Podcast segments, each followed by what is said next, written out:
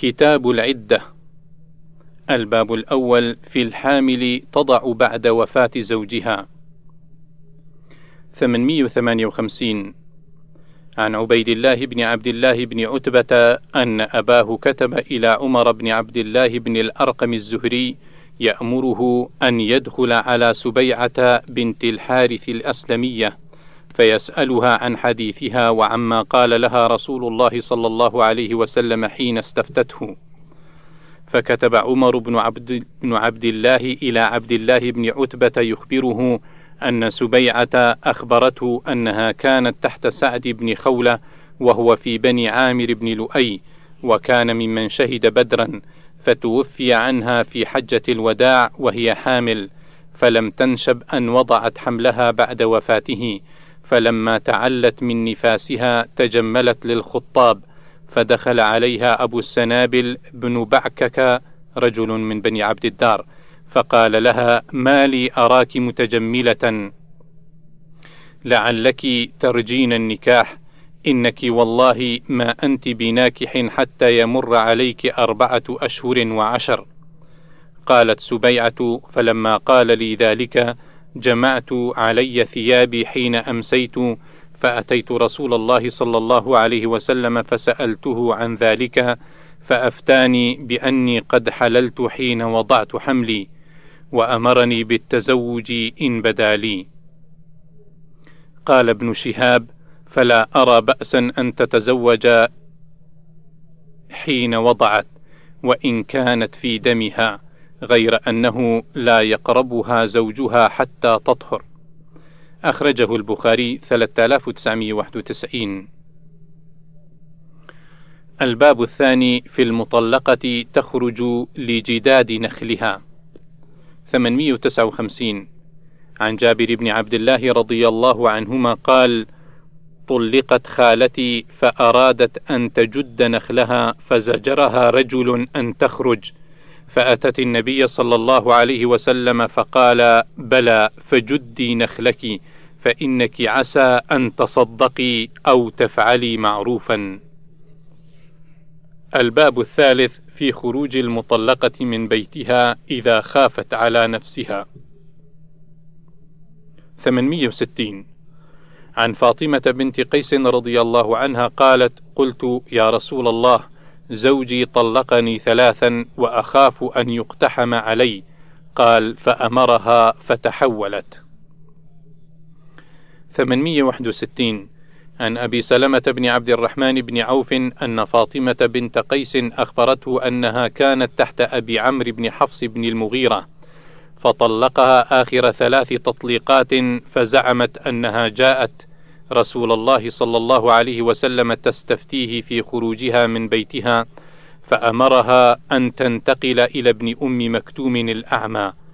فأبى مروان أن يصدقه في خروج المطلقة من بيتها وقال عروة إن عائشة أنكرت ذلك على فاطمة بنت قيس. الباب الرابع في تزويج المطلقة بعد عدتها.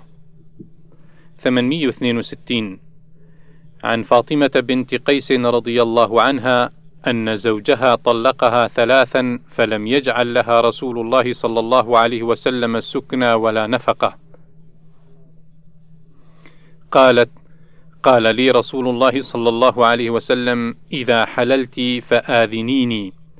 فآذنته فخطبها معاوية وأبو جهم وأسامة بن زيد رضي الله عنهم.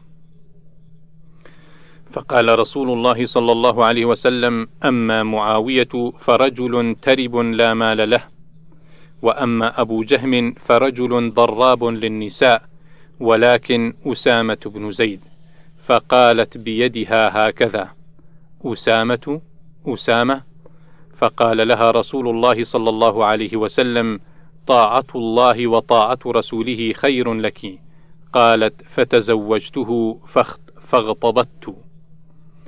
الباب الخامس في الإحداد في العدة على الميت وترك الكحل. 863 عن حميد بن نافع عن زينب بنت أبي سلمة أنها أخبرته هذه الأحاديث الثلاثة. قال قالت زينب دخلت على أم حبيبة زوج النبي صلى الله عليه وسلم حين توفي أبوها أبو سفيان فدعت أم حبيبة بطيب فيه صفرة خلوق أو غيره فدهنت منه جارية ثم مست بعارضيها ثم قالت والله ما لي بالطيب من حاجة. غير أني سمعت رسول الله صلى الله عليه وسلم يقول على المنبر لا يحل لامرأة تؤمن بالله واليوم الآخر تحد على ميت فوق ثلاث إلا على زوج أربعة أشهر وعشرا. قالت زينب: ثم دخلت على زينب بنت جحش حين توفي أخوها فدعت بطيب فمست منه ثم قالت: والله ما لي بالطيب من حاجة. غير أني سمعت رسول الله صلى الله عليه وسلم يقول على المنبر: لا يحل لامرأة تؤمن بالله واليوم الآخر تحد على ميت فوق ثلاث إلا على زوج أربعة أشهر وعشرا. قالت زينب: سمعت أمي أم سلمة تقول: جاءت امرأة إلى رسول الله صلى الله عليه وسلم فقالت: يا رسول الله إن ابنتي توفي عنها زوجها وقد اشتكت عيناها أفنكحلها. فقال رسول الله صلى الله عليه وسلم لا مرتين أو ثلاثا. كل ذلك يقول لا. ثم قال إنما هي أربعة أشهر وعشر. وقد كانت إحداكن في الجاهلية ترمي بالبعرة على رأس الحول. قال حميد فقلت لزينب وما ترمي بالبعرة على رأس الحول؟ فقالت زينب كانت المرأة إذا توفي عنها زوجها دخلت حفشا ولبست شر ثيابها ولم تمس طيبا ولا شيئا حتى تمر بها سنة ثم تؤتى بدابة حمار أو شاة أو طير فتفتض به. فقلما تفتض بشيء إلا مات ثم تخرج فتعطى بعرة فترمي بها ثم تراجع بعدما شاءت من طيب أو غيره. أخرجه البخاري 5334 الباب السادس ترك الطيب والصباغ للمرأة الحاد. 864 عن أم عطية رضي الله عنها أن رسول الله صلى الله عليه وسلم قال: لا تحد لا تحد امرأة على ميت فوق ثلاث إلا على زوج أربعة أشهر وعشرا، ولا تلبس ثوبا مصبوغا إلا ثوب عصب، ولا تكتحل ولا تمس طيبا إلا إذا طهرت نبذة من قسط وأظفار. أخرجه البخاري 313